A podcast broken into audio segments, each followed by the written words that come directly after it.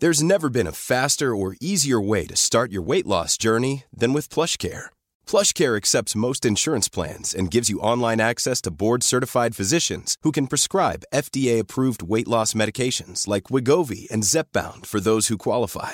Take charge of your health and speak with a board-certified physician about a weight loss plan that's right for you. Get started today at plushcare.com slash weight loss. That's plushcare.com slash weight loss. plushcare.com slash weight loss. Hey, I'm Ryan Reynolds. Recently, I asked Mint Mobile's legal team if big wireless companies are allowed to raise prices due to inflation. They said yes. And then when I asked if raising prices technically violates those onerous two-year contracts, they said, what the f*** are you talking about, you insane Hollywood ass?" So to recap, we're cutting the price of Mint Unlimited from $30 a month to just $15 a month. Give it a try at mintmobile.com slash switch. $45 up front for three months plus taxes and fees. Promo rate for new customers for limited time. Unlimited more than 40 gigabytes per month. Slows. Full terms at mintmobile.com. Happy St. Bridget's Day to one and all. It is the 1st of February, and in my book, it's the first day of spring. Now, there'd be a disagreement with the Met Office and uh, Met Éireann and other people about that as well. They say it's the 1st of March. But honestly, I, I have to say, in my lifetime, the seasons were quite defined. November, December, and January were winter, and then February, March, April are springtime, May, June, July, summer, August, September, October, autumn. That's my book. I've lived by it. I ain't changing now. I love this day, and it's a lovely day out there as well. It's bright. And you can just feel, can't you? The longer days approaching, the light in the evenings is great, and the daffs and everything are bursting forth. And we'll be in the garden the weekend doing a little bit as well, getting the veggies going and the early spuds. Actually, we're talking about that later on in the show with my gardening go to, Miss Nicky Kyle, after three. Don't miss that. Welcome to the show on this special day. I hope you're having a nice one. And I am delighted to have somebody special to open today's show with me. She is just fantastic. I always say it to you. I love reading what she has to say in the Irish Independent. She's brilliant. Sarah Carey, hello. Hello, Jerry, and thank you for that lovely welcome as always. And it's a beautiful day here in Enfield. The sun is shining, so I'm with you 100%. Spring has sprung and St. Bridget has opened the gates to that stretch in the evening for us. She has, and you know, isn't it great? God bless her. We have a Monday off now as well. yes, it's great, isn't it? That was one of the little COVID gifts. I think that was one of the rewards for lockdown that they gave St. Bridget's Bank Holiday. So thank you, St. Bridget's. We owe you a. Oh, absolutely. You know, when I was reading it the weekend, I was just going through my head. You know what was playing in my head? Gloria Gaynor. I will survive. survive. because I have to say, talk about uh, hitting the nail on the head. Uh, let me tell listeners look, Sarah's been writing uh, about the recent storms and the power cuts and how vulnerable people were left because if you don't have electricity nowadays, as you wrote, Sarah, we're goosed. And lots of people were goosed, weren't they? They were. You see, so we're moving um, to electrifying all of society so that we can move away from fossil fuels and then we run everything on electricity and the electricity is generated by renewable energy, say from wind or solar or hydro or whatever it is. So that's the way we're moving. So that means there are people now living in new houses and I often notice them when I was driving by estates where there are no chimneys you're not allowed to have a fire. And there are solar panels to help generate their electricity, which is fantastic. They might have an electric car rather than pumping dirty diesel into the car. Um, they don't have a gas-fired hob or anything like that. So everything is running on electricity, which means when the electricity goes, that's it, you're bunched. So I had grown up, and I'm sure you too remember, Jerry, um, the maybe the 70s and 80s when power cuts were fairly regular. Yes. You were used, yeah, you know, so you were geared up for it. It was, Yeah. oh, lights out, you know, again, and you'd be all set for it. And I still have that mentality because where I live now near Enfield, we've often had power cuts. It's funny actually how regular they are. Now, often they're scheduled because they're doing so many upgrades to the transmission network and the grid. So we're given notice and we're able to prepare. So I have a system in place. But a lot of that means you have to have backup systems that don't involve electricity. So the obvious one is, well, I still, I don't have a car yet. I have an old diesel car that I'm going to run into the ground rather than buy a new car. We've a fire, an open fire, so you can actually stay warm Yes. even if nothing else is working. Um, I have a rainwater barrel. They call them butts now, where you attach it to the gutter, you know, outside Yes. the wall. Because the number one thing you need is water when the electricity goes because we have a pump in our, you know, we have a well and a pump and so you have water, so you need something for the toilets. Um, I would keep a five litre bottle of water on standby for drinking water just in case. So you need to have yourself set up so that when the power goes, how are you going to exist? And that's kind of been made harder and harder in our new world. And I'm not saying we shouldn't be doing the shift to electrification. That is important. But it does mean every household has to have a no power plan because it's quite serious. When you think about those things you've mentioned there and how dependent most people, well, well, quite a lot of people, and will be going forward more and more, dependent on one source of power into your home, that electricity. And think of all those things it knocks out. I'm just thinking here as well. You said the car, the phones, uh, your internet, you know, connection, uh, all that. Every, like so much is just wiped out. So here's the thing. Tell them, tell them. Come on, Sarah. I know what you're going to say. Tell them what you have in place. That you have alternatives. Right. So, well, I have the fire, as I said. Yeah. You know, so maybe not everybody has that. But I know. They could get, but they could get one of those super stars or something and keep it out in the garage or Yes. something like that to have.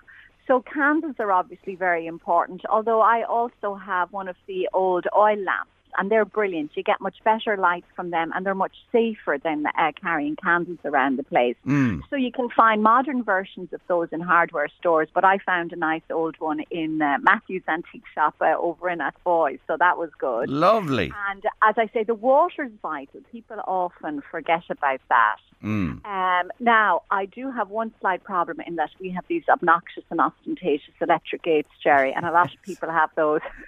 so make sure you have a manual key to open the gate. When we have a scheduled uh, power outage, I know to run out and open the gates and prop them open, but we've lost our manual key. Ah. So, uh, and a certain person keeps saying he's going to get the new one and hasn't actually gotten around to it yet. Uh, the less said about that, the better. But the upshot is that if the power goes, we're locked in our culty estate behind our, our electric gates. So people watch out for that when you could be really stuck someday. And a lot of people have electric gates, you know. Yes. So, um, so they were the main things I think.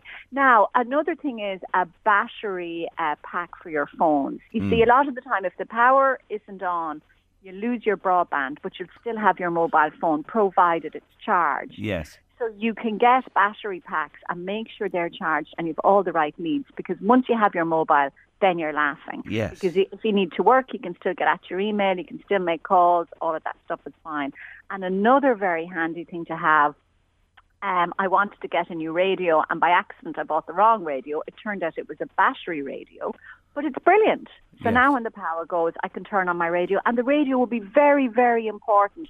Maybe maybe some people don't have a mobile phone, maybe they have let the battery run out, but if you've got your battery powered radio, you can still tune into the news, which in a national storm and a crisis, and when there's an alert going on, could have really important information for you. And they're cheap. They're cheap to get. You can get those for 30 quid in any of the electric shops. Exactly. So uh, yeah, so have one of those.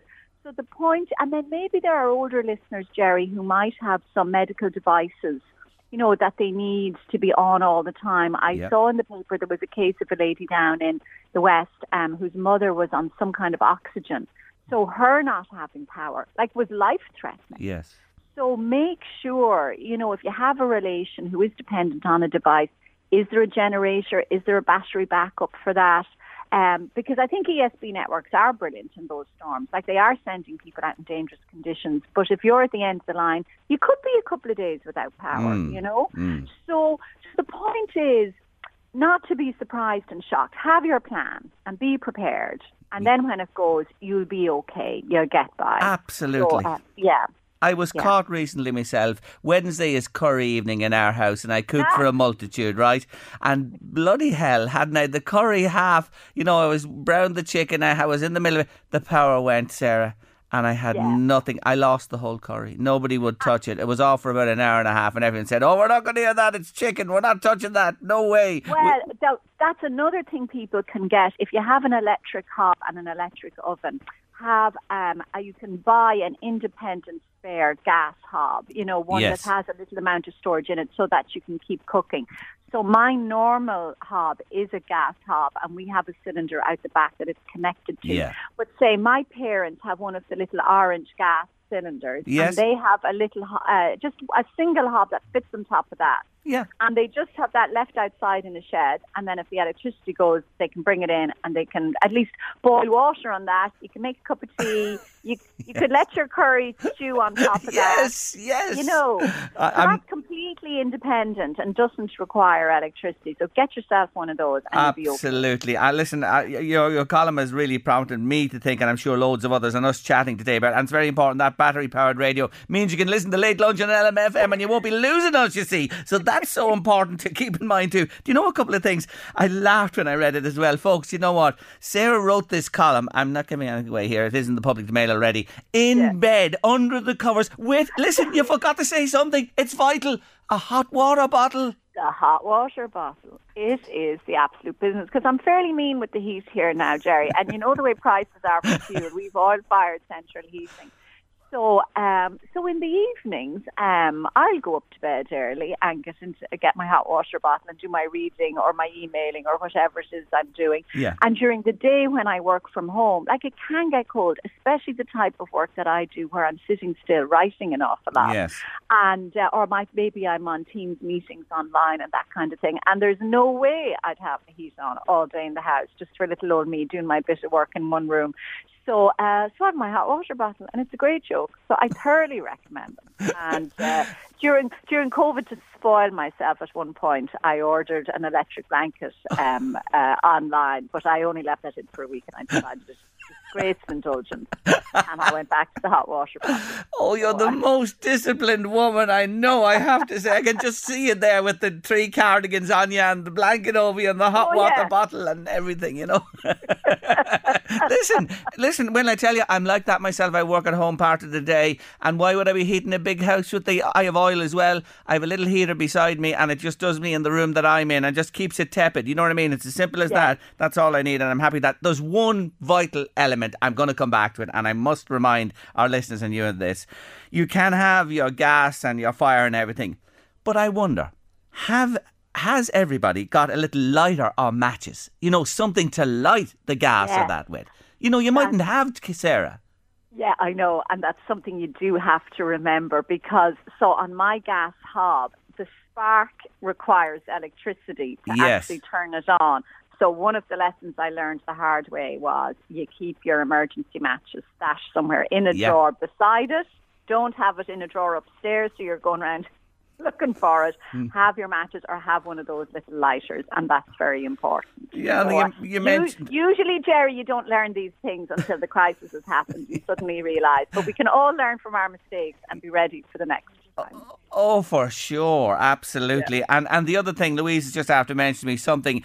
Uh, your car in a real emergency, your car would charge your phone. You know what I mean? If you are stuck from the battery. Yes, and I've done that. I have done that. I've gone out to the car. But then, of course, that's because we have, you know, uh, an old fossil fuel, as I said, diesel car, which is filthy. And in the future, you know, they'll be rarer and rarer Yes. and rarer.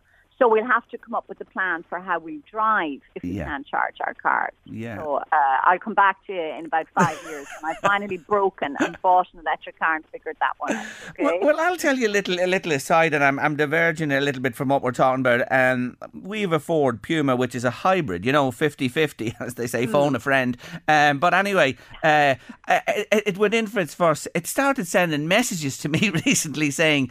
Uh, this the safety features in this car are not working anymore. You know the computer was putting up these messages on the screen and everything. So it was due a service where it went in, and the boys serviced it um, in Smiths, did a great job. But they were just telling me, you know, when I picked it up, it just shows you how life has changed. That it was essential that uh, there was a huge uh, software upgrade needed on the computer in the car, and without it, uh, the car would uh, actually have stopped. You know what I mean? It wouldn't have. It wouldn't have gone. You know. So you know, Yeah. it's a different world.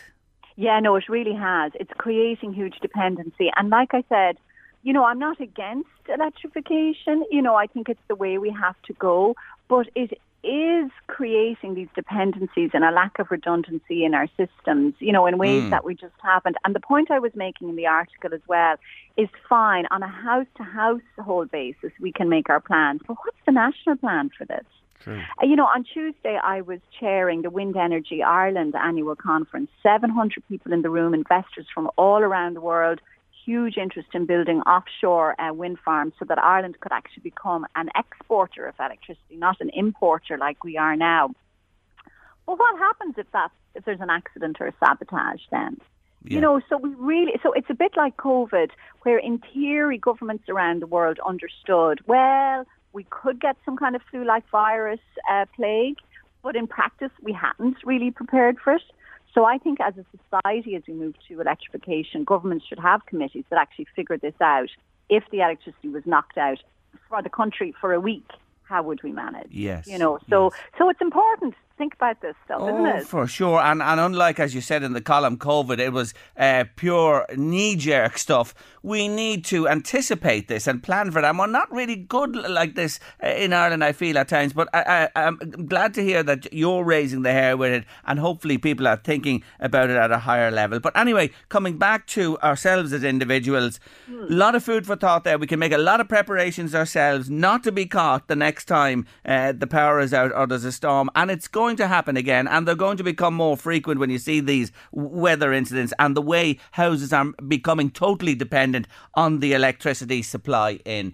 Ah, listen, you're you're fantastic. I love what you I love what you uh, absolutely write. Uh, I I mean that. I mean that. I, I have to say I just love it. And check this woman out in uh, the Irish Independent. Keep an eye on her. She really is on the money with so many. Just before you go, I have to mention back to where we started. St. Bridget's Day. What about it, Sarah? I know we touched on this before, uh, and and the bona fides of the saint. Well, you see, there is this whole theory, of course. Um, was there St. Bridget the saint, the medieval saint, Yes. or was it St. Bridget the goddess who was there in pagan times? And, and Christianizing goddesses and gods, of course, is a well-known phenomenon. So I'm not about too bothered about it either way. Who she was? Was she a goddess? Was she um, a, a medieval saint?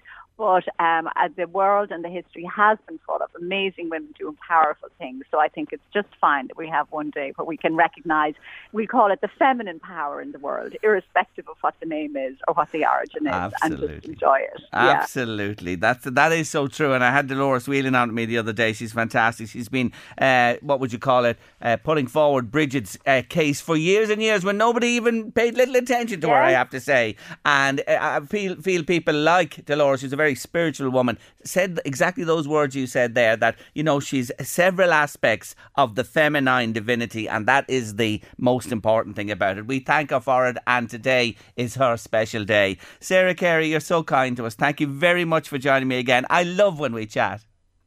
Thank you, Jerry. Me too. You're very, very kind to me. I appreciate it. Take care of yourself. Bye bye. All right. Bye. Bye, Sarah Carey there. Of course, one of our own from County Meath. And what a great, great writer she is. And uh, that's an interesting one, isn't it? About, you know, being prepared for the next storm. Do you have the candles? Do you have the torches? Do you have all we're talking about? Are you ready? Are you prepared? 086 1800 658 by WhatsApp or text if you have anything to say about being ready for the next big storm. Are you all right in there with your apps and your headphones and everything? You- look conflustered. That's all I can tell No. I'm okay. Okay? I'm grand. Yeah, I'm just trying to change Chris to you. Hard thing to do. That's a hard thing to do to change Chris Murray to me. I we have to say a big thank you, don't we, Louise, to Delia Heenahan uh, from County Kildare, who again this year sent us in the most beautiful St Bridget's crosses, uh, quite a number of them. And she's she tells me, and I know this, for the last twenty years she's been making uh, St Bridget's crosses. All for charity, isn't she wonderful? Mm, thank you so Delia, much. thank you Bring so much home. for the crosses. We do treasure them. We do indeed, and we are really grateful to you for sending them in to us. Uh, much appreciated on this day. Uh, the messages are really interesting uh, about what myself and Sarah were chatting about there, being ready. Jerry, isn't it good to have the old telephone? Now, there's a that, that's a real one that I, I never thought of, and I've worked for the company in my time. In case the mobile phone goes out of charge, the, the fixed line telephone never goes off. It's not dependent on electricity. Oh, I never thought of that. No, there's a big. but how many people would have them still? Is there many people out there with fixed line telephones mm. still? I'd say not many. Not many. No, I'd say I wouldn't say so. I'd say few. Um, have you, h- h- how are you doing out there? Anyone still with the old? Well, there's somebody has. Obviously, Mm-hmm. that person who messaged in there has a fixed line telephone still. You don't need the electricity when you have the fixed line. Thank you so much for letting us know that. 086 1800 658 by WhatsApp or text if you want to get in touch with us. Ask that woman, does she want an eye lamp? I have one, I can give it to her. Give me a ring. so there's, another eye lamp for Sarah Carey, and there's a brilliant one. Them electric gates are known as the F off gates, Jerry. I love it. I love it. Jerry, to have your feet warm, make sure you have wool socks on. Uh, and are you sure that curry was dangerous? Oh, Anne's all concerned about me. I dread wasting food. I tell you, I'm the same as yourself, Anne, but known it have it. I'll tell you who enjoyed it. Nessie. Messi had the, nothing wrong with him and the- well, not a bad one. I'm sure he is. The, he's the constitution of an ox. Um, now, uh, there's another one. Jerry, a heated throw is a godsend. Covers the knees. You work away. It's very cheap. About 50 euro to buy. No need to have heating on all over the house. Ready in a flash if a cut happens, says Bridie. I really like that. I really, the miners' do. lights. Oh yeah, the you know, the, the ones you wear around your head. yeah, Yeah, yeah, yeah, absolutely, absolutely. Uh, Nigel's on from New York. Do you see that one there? Uh, good day, Jerry. Morning to you, Nigel, in uh, NYC, the Big Apple. Uh, when my power goes down in New York, I get a fixed text from the power company right away, letting me know how my people are affected and when the power will be restored. Oh, oh, you Americans, Nigel. Mm. Well, You in Americans, fairness, if you go so on clever. to power outage here on the ESB, the ESB will tell you that yeah. it's out in your area, how many are affected, and a rough time on when it'll be back on. So, in fairness, they do have that too here. It's not like the fellas coming to fix your washing machine or your cooker or that. Do you know them fellas? Yeah. That never show up. Well, they never just tell you the year. Oh, They that- always tell you the day. I'm desperate. Late lunch, LMFM radio after two. We're going to hear about a fantastic new initiative on Drogheda Southside from John Heeney and Chloe Kelly. But taking us up to two, we dedicate this to Miss Sarah Carey this afternoon. It's a classic. Gloria Gaynor.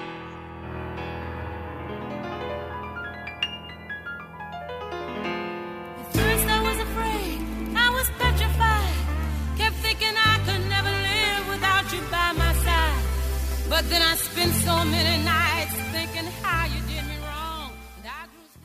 I'm pleased, very pleased, to welcome my next guest to the show because there's a project called Southside Pride of Place, and it's a community based project led by St. Nicholas GFC and Ballsgrove Youth Club. And I really love this, I have to say. And I'm delighted to welcome to the show today from the Knicks, I think we can call them the Knicks, John Heeney, who's a coach with them, and Chloe Kelly, who is founder of the Ballsgrove Youth Club. You're both very welcome to the show. Thank you for Thanks, joining Emily. me. Thanks for having us. Ah, Thank it's you. great to have you with us on the show. I suppose uh, to yourself, John, at a high level, the Southside Pride of Place. Would you explain what this is to listeners, please? Yeah, uh, the Southside Pride of Place. It's it's a new project that we've started uh, last year, and and it came out of the Drogheda Implementation Board Small Grants Fund, where they opened up calls for local organisations to to step forward, ask for funding. Um, so so the Ballsgrove Youth Club is based in St Nicholas GFC. It's a group that we work together, and we felt that there was something that we could do uh, for the young people in the area, in the catchment area of the Nicks and Ballsgrove. So we came up with this project. It's called Clean create and celebrate. So there's three elements to that project. So the funding that we got from the Drogheda Implementation Board allowed us to address a specific need in the in the plan, which is youth leadership and development of kind of community capacity, specifically on the south side of town. So the the clean element is a very straightforward one. We get lots of young people to come out and we walk the streets of our area and with pickers and gloves and bags and our coaches and our young people go out and they'll take pride in cleaning up their local area. I love it. Yeah, it's great. It's love great. Now, it's, it's been very successful. As I said, I, I, I, we can't fault the young people. Every cleanup day we've had, at least 50 young people have turned up to us. No complaints, no no, and like, you know, out there and doing their best. So. Yes. Yeah, it's great. Then the create element is where we're kind of on the coattails of the very successful Drogheda urban art project. So that's our next phase. Is that we're going to be uh, employing an artist to work with the young people. And for those people who know Drogheda, that kind of pedestrian area at the back of the Aura gym, not far from here, Jerry, along the Knicks field. So we're going to have produced murals there. So again, on the back, and we're working with the people who have who've worked with the Drogheda Urban Art Project to have those art and a piece of art again on the south side of town, and then obviously celebrate and celebrate the great uh, potential, the great uh, generosity that we've seen with the young people in this project. So we'll have a bit of a party at the end. So that's the celebrate. Very well explained, and mm-hmm. all those uh, things sit together really mm-hmm. neatly. You guys have been here years and years, uh, St. Nicholas, and doing a wonderful job as well at the heart of the community for years and years. But like it is no secret that Drogheda experienced a shocking time. We'd, we'd call it the drugs war that went Yeah. on. Thank God a lot has settled down since. But this part of town in particular was in focus at the time. Yes. F- for you, John, like this, you know, on on top of all the other social challenges, you know, it was was rough times, wasn't it? It, it was, and again, I suppose the Drogheda Implementation Board and the structure that that's in place was there to address that specific need. Yes. And the Geiran report and and and saying the, our project is very very specifically focused on developing local community and youth leadership capacity on the south side of town. And Geiran himself identified that as a as a deficit at the time. Now, in fairness to, to what has happened over the last number of years, we've had a community place based leadership program based out of the Nix, where young people, not young people, sorry, older people from our area have stepped forward and saying, you know, we're, we're happy to be community leaders. And again, I suppose, Jerry, I would have obviously come into the Nix, I'm, I'm from here on, on Rathmullen Road, uh, from the football end. But we as a club now have a very clear understanding of our role within the community. Yes. Our, our dressing room, our new clubhouse that we've built here is busy morning, night, 12 months of the year. So mm-hmm. it's also understanding that as well as being a football club, Yes. we're a community organisation and we we we understand that that now is part of our remit. And again, I think on the broader sense, the GA clubs are getting getting to understand that. I was at the Drogheda Implementation Board. They had over 35 sports clubs from codes that they had it in Diffie there before Christmas. And all of the sports clubs based in this town understand that their reach is far beyond the football field. So again, that is, is something we're, we're very clear in understanding. And then the fact that Chloe's youth club are based in, in the Knicks, it, it was a very obvious alliance that we could work together on something. It's wonderful. It's wonderful too, and that understanding is, i- i- you know, that it's come to the fore now, and it's been forced to the fore, really. Mm-hmm. But it's great that it's happening, and I'm, I'm, I'm, I'm thrilled to hear it. Chloe, let's bring you into the conversation. Welcome to the show, Thank you so founder much. of Ballsgrove Youth Club. Take me back and tell me about the the startup. Why, Yeah. why did you start it? So Ballsgrove Youth Club is a voluntary youth club. So I actually grew up in the Southside project here in Rowan Heights. I was a member there since I was eight. It's my second home. I'm almost 20 now and I'm still heavily involved. So the support that I got there was second to none. Like, you know, it was a home to me. So it was. Um, but the whole drive behind it, I think, was the support there that I got. I always had a passion for working with young people or, Yeah. you know, working with people. I was always, you know, came across as maybe a caring person, like a kind person. Sometimes it's a weakness more than a strength. But um, I feel like even in terms of like school and stuff, I never really knew what I wanted to do. I kind of had a lot of like low confidence and stuff in school, whereas I was like, I don't know if I'll ever make it to college, like type thing. I was probably one of the worst behaved students in school, but I never thought I'd even make it to college, so I didn't. But the year that I was due to finish school, I got a place in Diffie, and it was actually the first year of the community youth work course level five, and I was like, oh my god, this is this is it, like you know. So I applied, got in, and I think that was where I found my love for youth work. It was absolutely amazing. I'm now in DkIT now in my second year, so Congratulations. That's how, and that's and, how I and got you, there. you, when you qualify, you'll qualify as what? as In a what? community youth worker. as a community Yeah. Which is something, as you said, you grew up Mm-hmm. as a child, and here you are. You'll be fully qualified professional in the field. Can I ask you though? Yeah. Rowan Heights is where, where you lived, and that, and this whole area here. What's it like to be a young person when, you know, people have been murdered, drugs is at to the fore.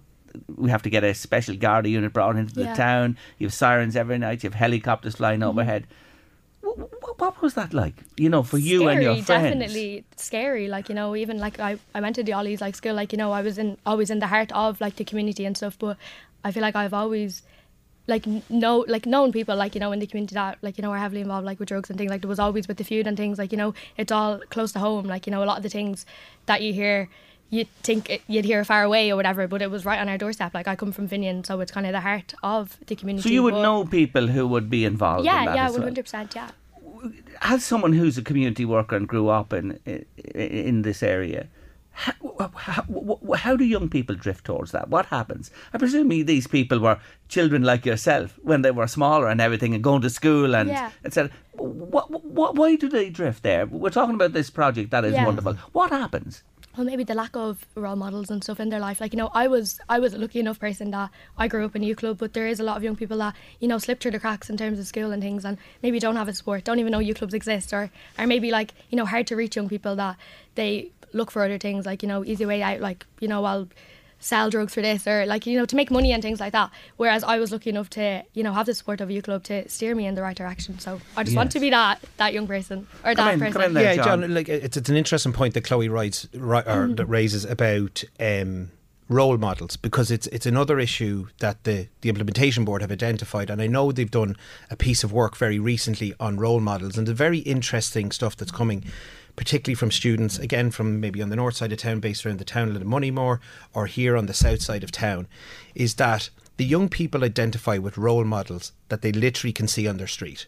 So they did it was a very interesting piece of work. They did a research, and Evan Ferguson, who at a national level would have a massive profile, didn't really hit home as much as say um, people like Leah Bennett or Kyle Ray Rogers, who are MMA international MMA youth internationals from Rathmullen and Finians.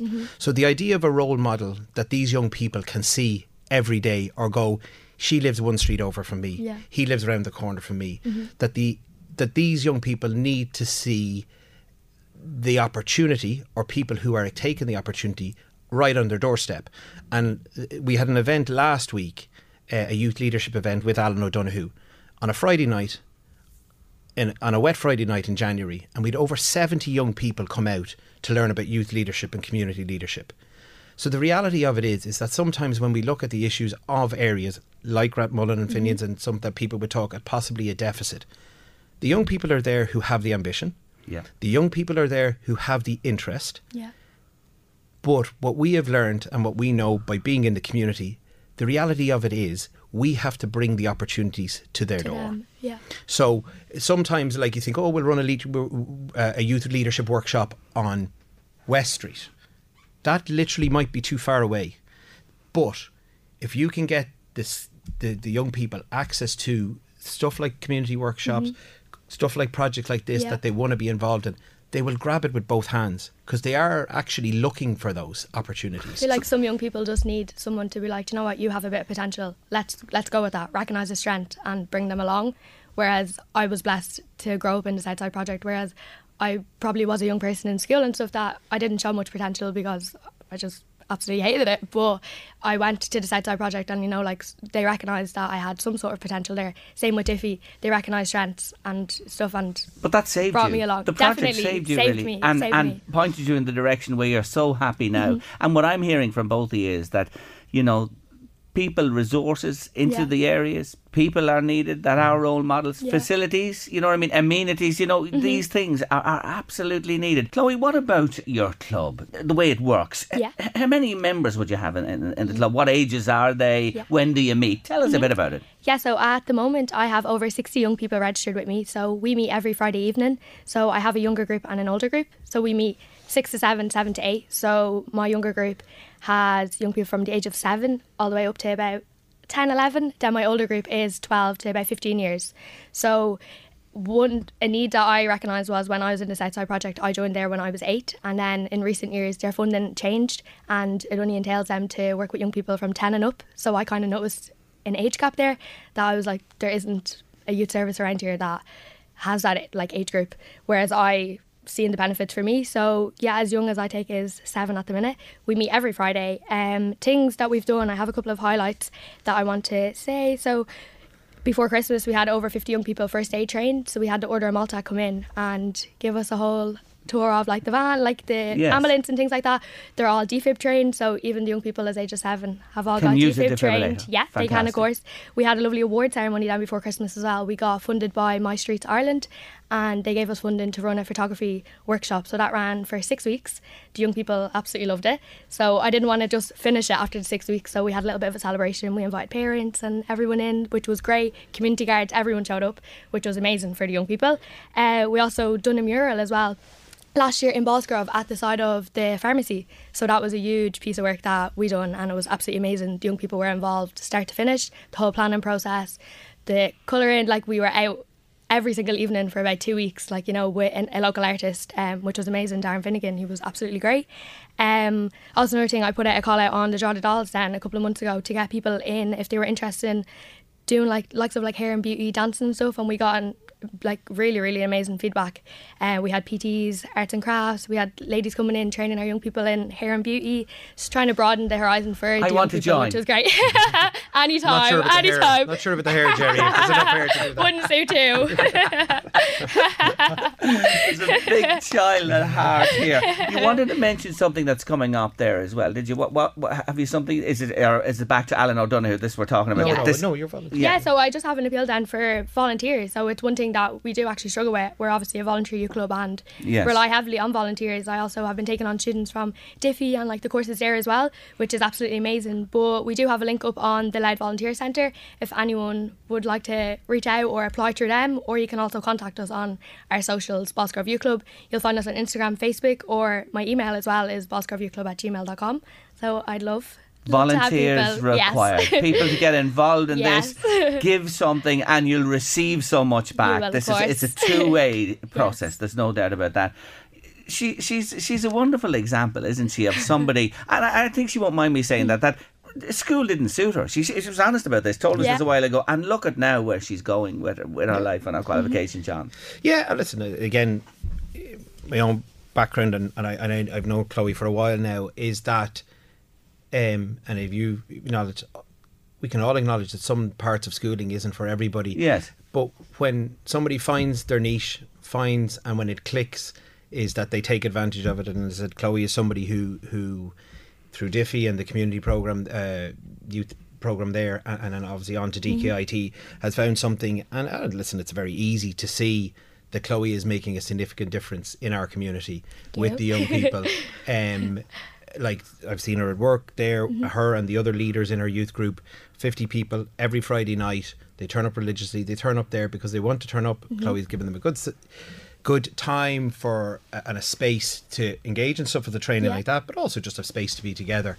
Um, that, that, that, that and again, I'm sure the, f- I mean, I know the families in the locality appreciate. Oh, of I course. just feel like every young person deserves someone that you know thinks they're a big deal or like you know sees something in them. So that's just the type of person I want to be for for the young people that I have. I just want to mention again next Tuesday, the 6th of February at 7 o'clock in the St. Nicholas new clubhouse. Alan O'Donoghue, what a brilliant fella, regular of ours on Late Lunch, uh, just finished the book, Damn Your Anxiety, that he's published. Uh, he's co uh, author of it there, and he's giving a presentation on managing stress and anxiety, which is a big thing for Yeah, everybody. definitely. Yeah, Yeah. so the, like, so I suppose the youth leadership that Alan did with us last week that was very much for the young people within the project. But this is a this is an open call to, to the local community to say this is a community public event.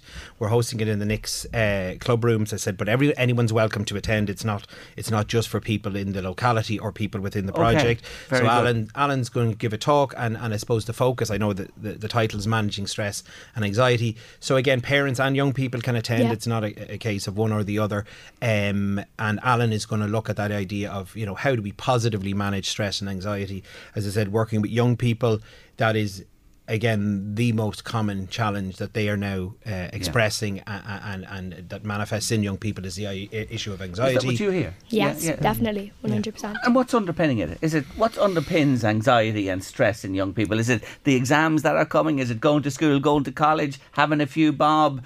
Uh, the social media thing. Does yeah, that I think come social play? media plays a huge factor in it, and like you know the pressures of society and things like you know keeping up with trends on social media, like you know that falls into it a lot. Like even myself, like you know I follow influencers like all the time, like you know, and you find yourself slipping into like those traps of like oh what, like you know why am I not like that or like you know why is my Yes. life like so different, like you know things like that. So of course, it's definitely a pressure for young people. No, I one hundred agree, percent. yeah. Like like the exams, uh, we all had exam stress, and we all Yeah. had that. But the idea from Alan's talk that parents and young people will leave that talk with some positive strategies that they can manage their own stress and anxiety. And and again, we're delighted that the Southside project. And, and the funding that we've got from Drogheda Implementation Board has f- allowed us to do this for our for our community uh, and again for the wider community in Drogheda. It's absolutely terrific. Next Tuesday, 7 o'clock, St. Nicholas on the Rathmullen Road. Open house, open door, everybody welcome. You won't. can't wait to see it. Yes, and you won't regret it. Alan O'Donoghue there with these guys. Fantastic. I'm heartened by what I hear. Keep up the great Thank you work. so much Thank for you, having us. John Thank Heeney you. from St. Nick's, the Knicks, and Chloe Kelly from uh, the Ballsgrove Youth Club. Thank you for so joining much. me today. Take Thank care. you. Thank you. But oh my love, I wanna say I miss the green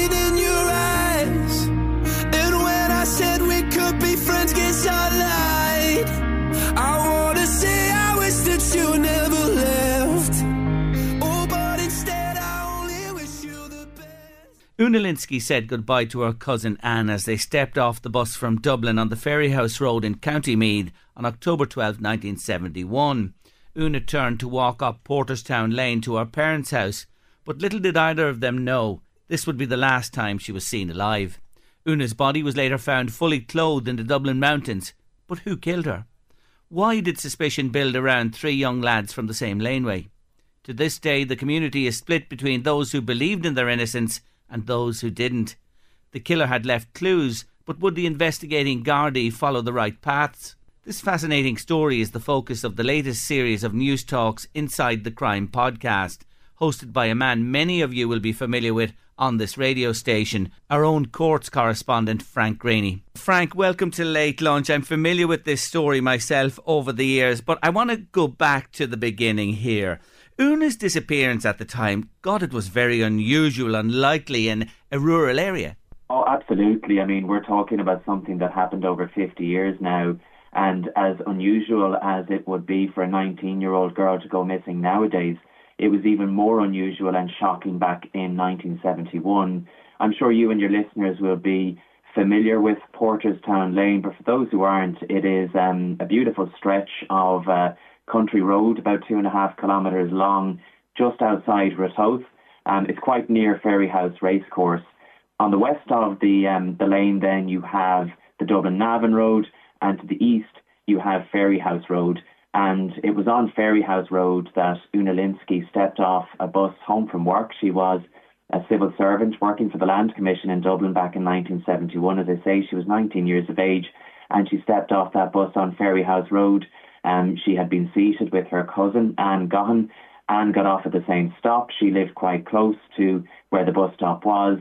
They said their final farewells, um, went their separate ways, and they both expected to see each other on the bus to work the following morning. But sadly, that was the last time that Anne Gohan saw her cousin Una Lynskey alive. In fact, uh, that was the last time that Una was was seen li- alive again. Uh, her body was found in the Dublin Mountains a few months later, and to this day, 53 years on, we still don't know what happened to her. Yes, it's uh, a long, long time with no resolution. Back then, there were sightings of this Ford car, and screams were heard that evening by a number of locals. And that really was a focal point of the investigation. And there was a clear description, actually, of the suspect driving that car, and even a sighting of a girl in the back seat who was struggling. But with all that, still, they haven't pinpointed this, and they got the wrong guys. Yeah, it, it, it truly is a remarkable story with lots of um, twists and turns uh, along the way. Um, I mean, we're talking about something that happened back in 1971. I suppose you have to you have to realise that um, crime fighting and the solving of crimes back then was very different to nowadays in the sense that nowadays, if something like this happened, you would have an abundance of evidence to work with right from the start, such as CCTV evidence. Um, obviously, mobile phones are in everybody's pockets uh, nowadays. Uh, that wasn't the case certainly back in 1971. So I suppose in those early stages of the investigation when Una didn't return home, and it was very unusual for her not to t- return home uh, on time, it took her maybe 15 minutes to walk from that bus stop on Fairyhouse Road to where she lived on Porterstown Lane, which is about halfway down She lived at the end of a cul-de-sac and she lived on uh, in a farmhouse with her family. Um, Patrick and uh, Willie Lynskey, her parents, uh, had moved to the area in recent years. They were relocated there uh, by the Land Commission, as it as it turns out.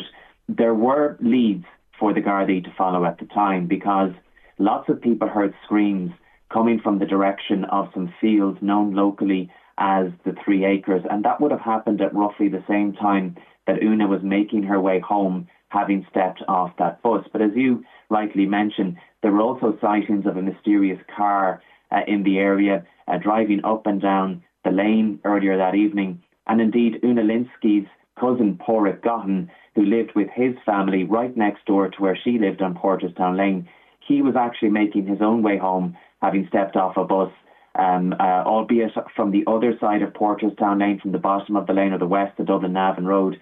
So he would have been walking home at roughly the same time as Una, and he saw this car, a large Ford car. Now, he wasn't able to distinguish whether it was a Ford Zephyr or a Ford Zodiac, and that is a crucial distinction as the story goes on. Um, he wasn't able to distinguish what type of car it was, but he certainly knew it was a Ford car, it was a large car, and he described seeing um, a middle aged man, very well dressed, uh, driving that car.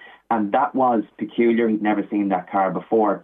And certainly in terms of the Ford Zodiac, which was the more luxurious uh, of the models, um, it was very unusual to see those uh, types of car in the area. It was um, a luxurious car. Um, it was a ministerial car at the time, as it turns out, and it would have caught um, a few people's eye to have seen it driving around. And then, as you say, there was another person who came forward a few days after Una went missing to say that um, he was driving along Fairyhouse Road when he had to swerve his van to avoid a collision with a large dark coloured Ford car that was speeding out of Porterstown Lane onto Fairyhouse Road.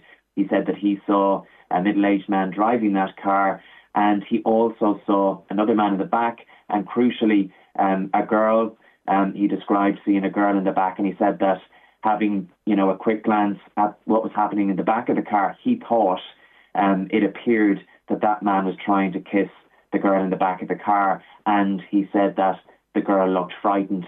So certainly the Gardaí and the Garda Murder Squad, as it was known back then, well, colloquially it was known as the Murder Squad. It was its official term was the technical unit. It was based in Dublin Castle. It came up to investigate uh, Una's disappearance. They certainly had a lot of leads. There were a lot of witness statements taken, um, certainly in relation to the car, the screams that were heard. But I suppose one of the questions that we ask as a series of Inside the Crime goes on is whether or not those leads um, were adequately followed. Absolutely. Three young men from the area, Martin Conmey, who I'm very familiar with, uh, Dick Donnelly, and Marty Kerrigan, uh, were arrested, questioned, and, uh, you know, they were brought to court. And uh, two of them were convicted of manslaughter. The third, uh, Marty Kerrigan, well, that was a shocking case because when Una Lynskey's body was found in the Dublin Mountains in December 71, a week later, Marty Kerrigan was taken from his home uh, by members of Una's family in Ratoath village, and he was murdered. That's right. It is um, a truly shocking and uh, a traumatic and devastating case for um, all involved. You know, what we have really noticed through our research and our work on this series of Inside the Crime is how devastating the impacts are. You know, the ripple effects of, of all of what happened arising out of Una miss, going missing back in October 1971, the ripple effects are still felt nowadays, 53 years uh, on. As you say, um, Martin Conmey, Dick Donnelly, and Marty Kerrigan, three pals uh, from uh, the area who became, I suppose, entwined in this story um, for all the wrong reasons. Um, the murder squad, when it descended on um, uh, on the scene a few days after Una went missing, they went through all the statements that had been taken by local Gardaí they noticed some discrepancies and they noticed some inconsistencies. And they hauled the three lads into Trim Garda Station. Um, and what happened in Trim Garda Station, and we've spoken at length to Martin Conmey about it, is um, truly shocking. The um, Martin and Marty Kerrigan will go on to claim um, that they were psychologically and physically tortured uh, by members of the Garda murder squad to the point where they ended up um, making false confessions as to their involvement in Una's disappearance. They had nothing to do with it, um, but they made those false confessions in the hope um, that they would be allowed to leave Trim Garda station and the truth would set them free. Dick Donnelly would also go on to make claims um, of physical abuse at Trim Garda station, but he stuck to his guns. He said that he wasn't in the area at the time. He had nothing to do with Una's disappearance. He certainly had nothing to do uh, with her murder.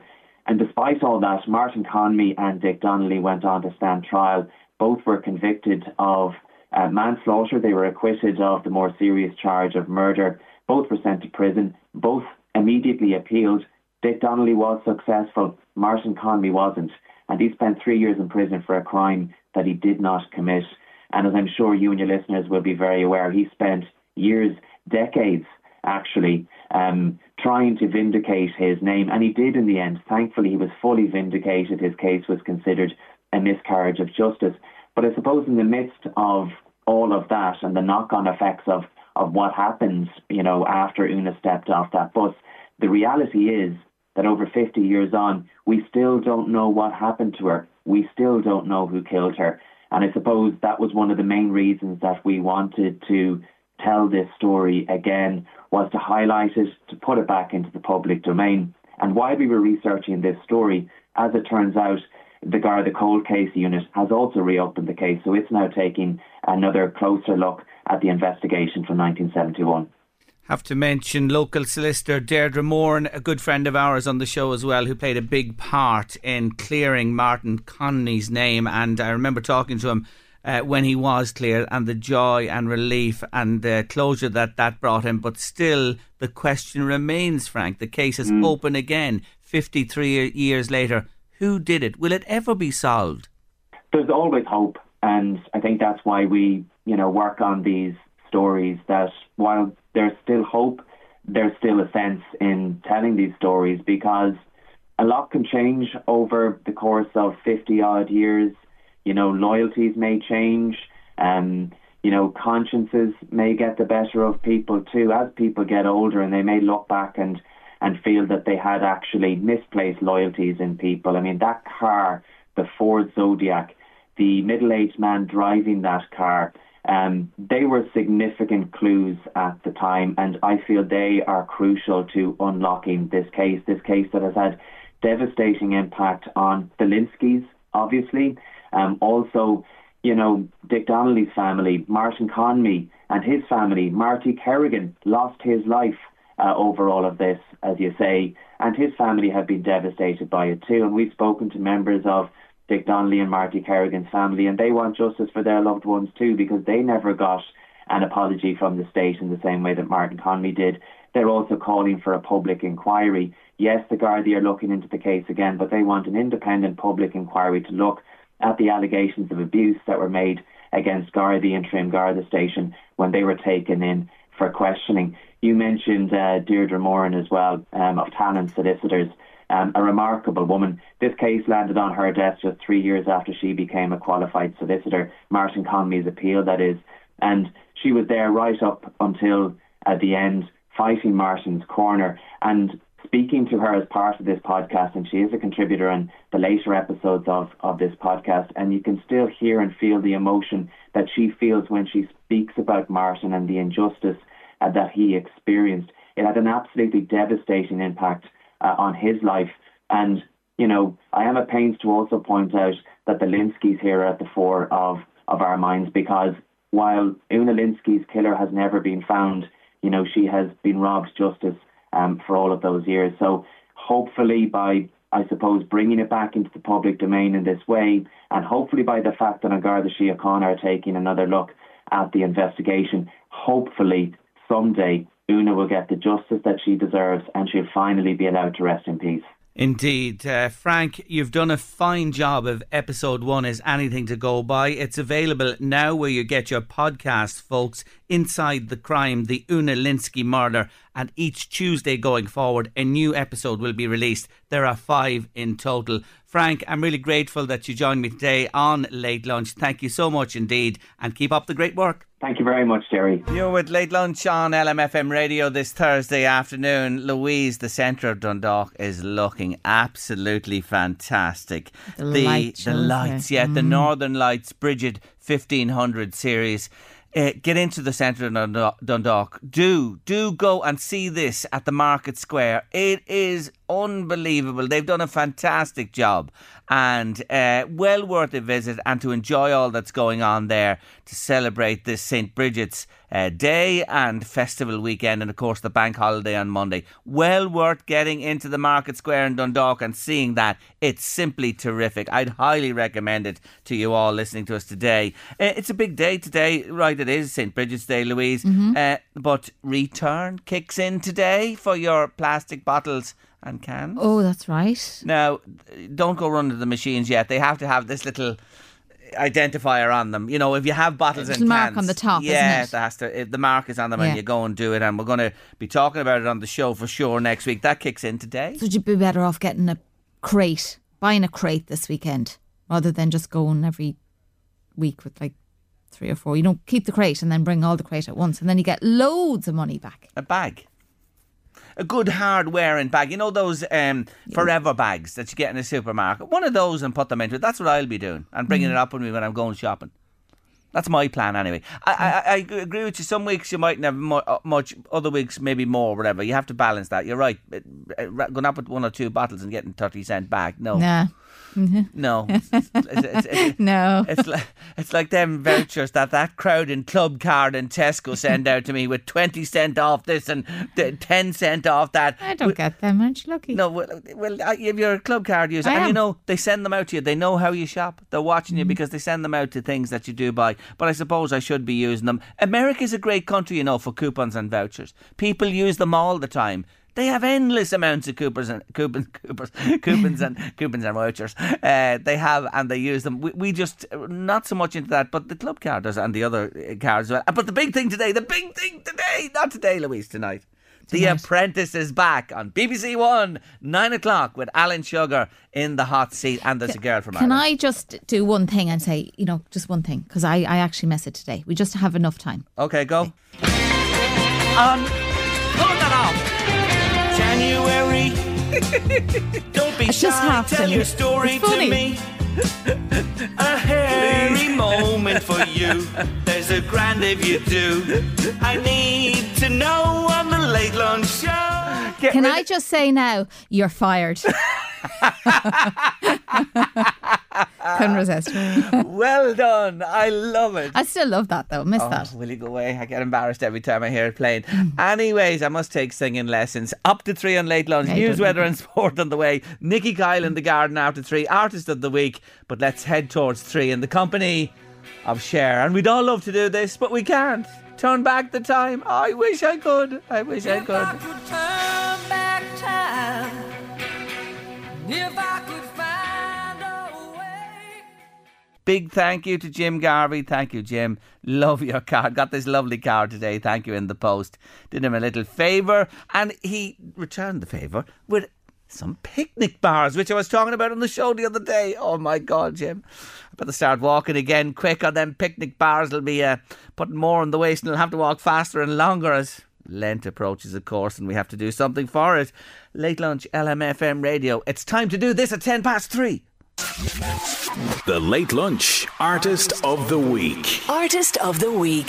It's Miley Cyrus this week, and did you know this about her? She has a song called Party in the USA, and it's become an American anthem to the point that when President Barack Obama, Barack Obama was in office, they lobbied, a huge lobby, to replace the US anthem, the Star Bangled Star Spangled Banner, with this one, with Party in the USA.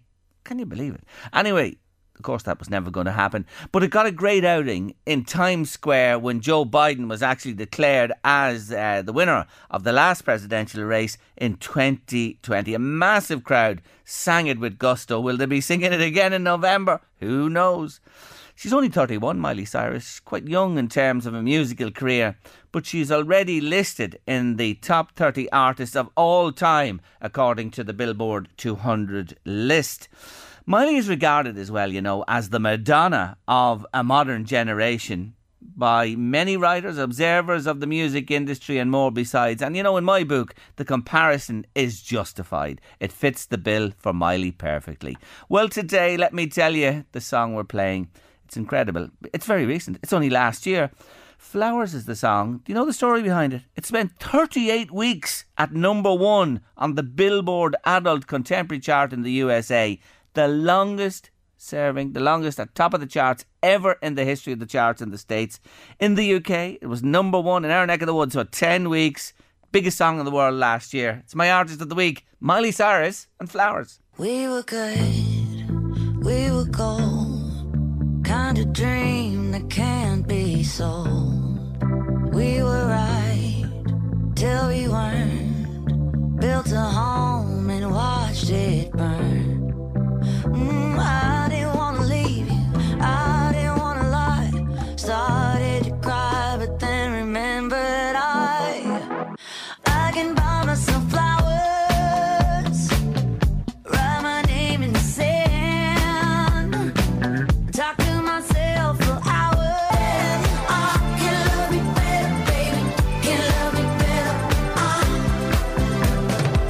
Miley Cyrus, my artist of the week on Late Lunch. Isn't she just fantastic? What a star that young woman is. And we'll round off the wee story in uh, words. And of course, a song from Miley round about this time on the show tomorrow afternoon. Coming up next on Late Lunch, it is the 1st of February. And to me, this is really the start of the gardening year. I couldn't have anybody else on to round off today's show, could I? Other than the Queen of Green, the organic Queen of Ireland. Yes, Nicky Kyle's here next. You're with Late Lunch on LMFM radio this Thursday afternoon, the 1st of February. And on this day, I just had to have her on Late Lunch with us. She is the guru, the queen of organic gardening, and she just uplifts our spirits all year, but especially at this time. Nikki Kyle, welcome back to the show. Hello, Jerry. Happy St. Bridget's Day. and happy St. Bridget's Day to you and happy too. Imbolc. Yes, it is. It's all happening. Today is actually um, uh, uh, what's known as the cross quarter day, and it marks the midpoint between the winter solstice and the spring equinox. Um, and it's not only St. Bridget's Day in the Christian calendar, but, but long before Christianity, the ancient Celts celebrated the festival of Imbolc uh, in early February to mark the return of life-giving light to the earth, which I think is wonderful. And, you know, they knew how vital light is to all life on earth. And that's something we often forget in our frantic modern world. But we can't live without light. Um, even the birds are singing louder now. Have you noticed?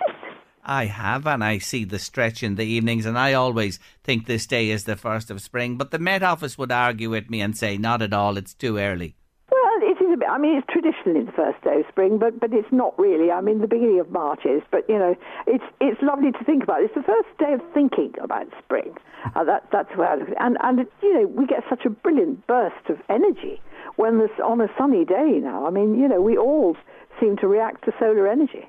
We do indeed. So let's take it that this is our first day and we're away in the garden. And when you talk about the garden at this time of the year, potatoes, extra early spuds. Nicky, come on, what do we need to do?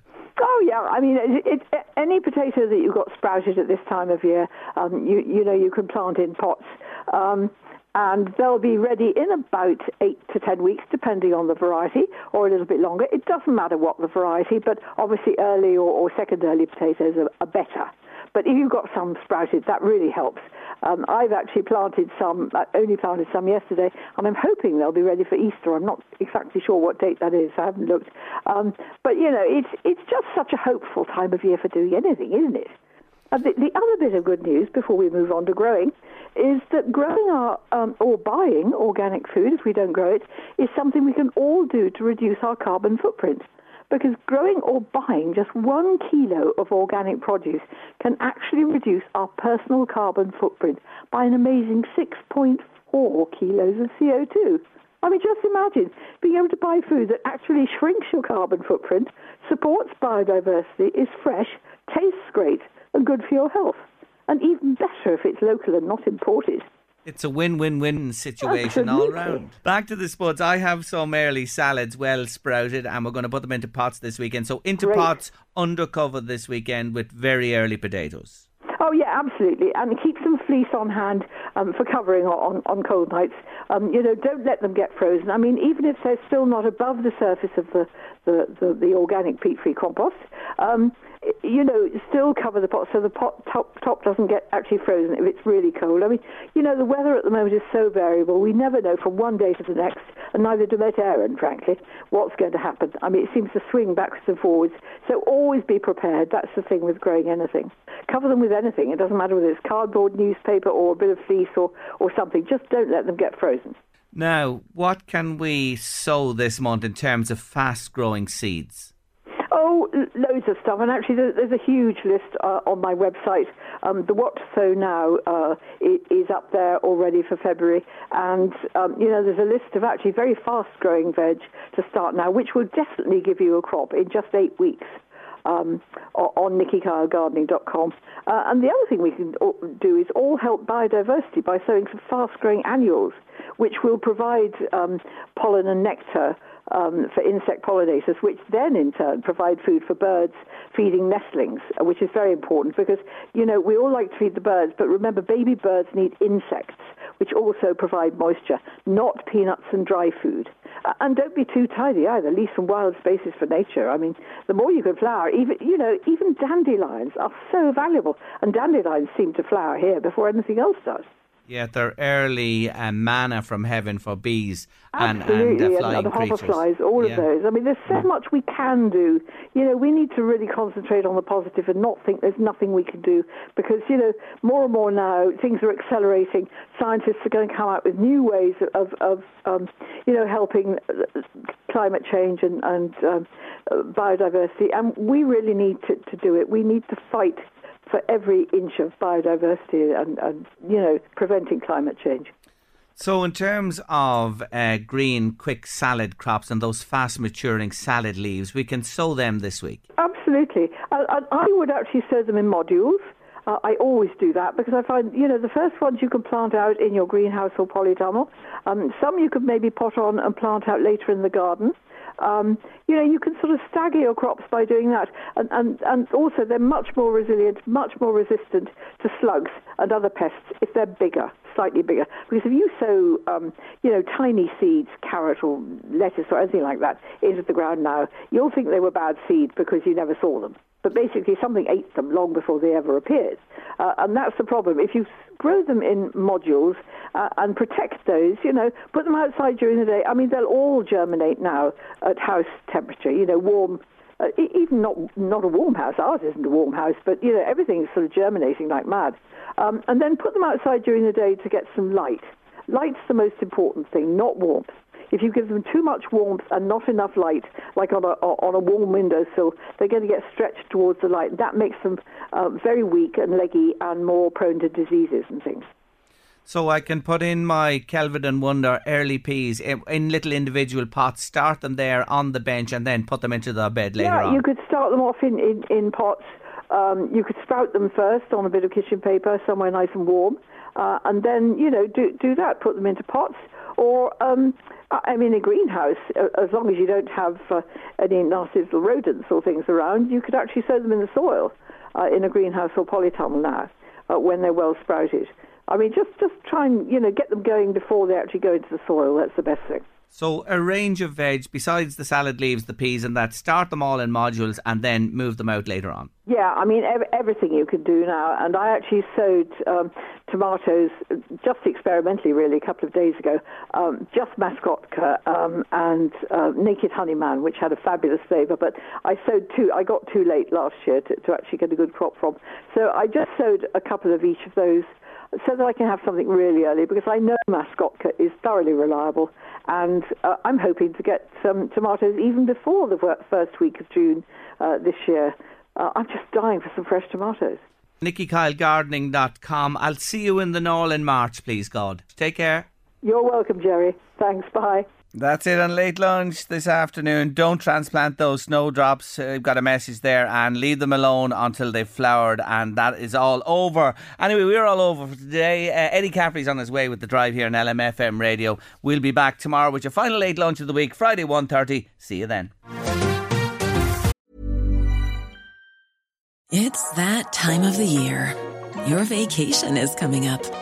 You can already hear the beach waves, feel the warm breeze, relax, and think about work.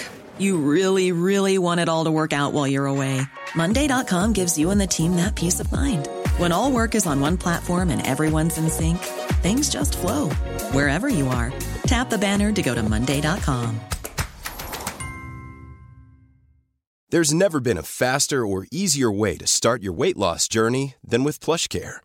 PlushCare accepts most insurance plans and gives you online access to board-certified physicians who can prescribe FDA-approved weight loss medications like Wegovy and Zepbound for those who qualify. Take charge of your health and speak with a board-certified physician about a weight loss plan that's right for you. Get started today at plushcare.com slash weight loss. That's plushcare.com slash weight loss. plushcare.com slash weight loss. Mother's Day is around the corner. Find the perfect gift for the mom in your life with a stunning piece of jewelry from Blue Nile. From timeless pearls to dazzling gemstones, Blue Nile has something she'll adore. Need it fast? Most items can ship overnight. Plus, enjoy guaranteed free shipping and returns. Don't miss our special Mother's Day deals. Save big on the season's most beautiful trends. For a limited time, get up to 50% off by going to Blue BlueNile.com.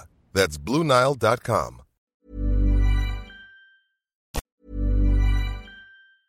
Normally, being a little extra might be a bit much, but not when it comes to healthcare. That's why United Healthcare's Health Protector Guard fixed indemnity insurance plans, underwritten by Golden Rule Insurance Company, supplement your primary plan so you manage out of pocket costs. Learn more at uh1.com. Hey, it's Danny Pellegrino from Everything Iconic. Ready to upgrade your style game without blowing your budget? Check out Quince. They've got all the good stuff shirts and polos, activewear, and fine leather goods, all at 50 to 80% less than other high end brands. And the best part? They're all about safe, ethical, and responsible manufacturing. Get that luxury vibe without the luxury price tag. Hit up quince.com slash upgrade for free shipping and 365 day returns on your next order. That's quince.com slash upgrade.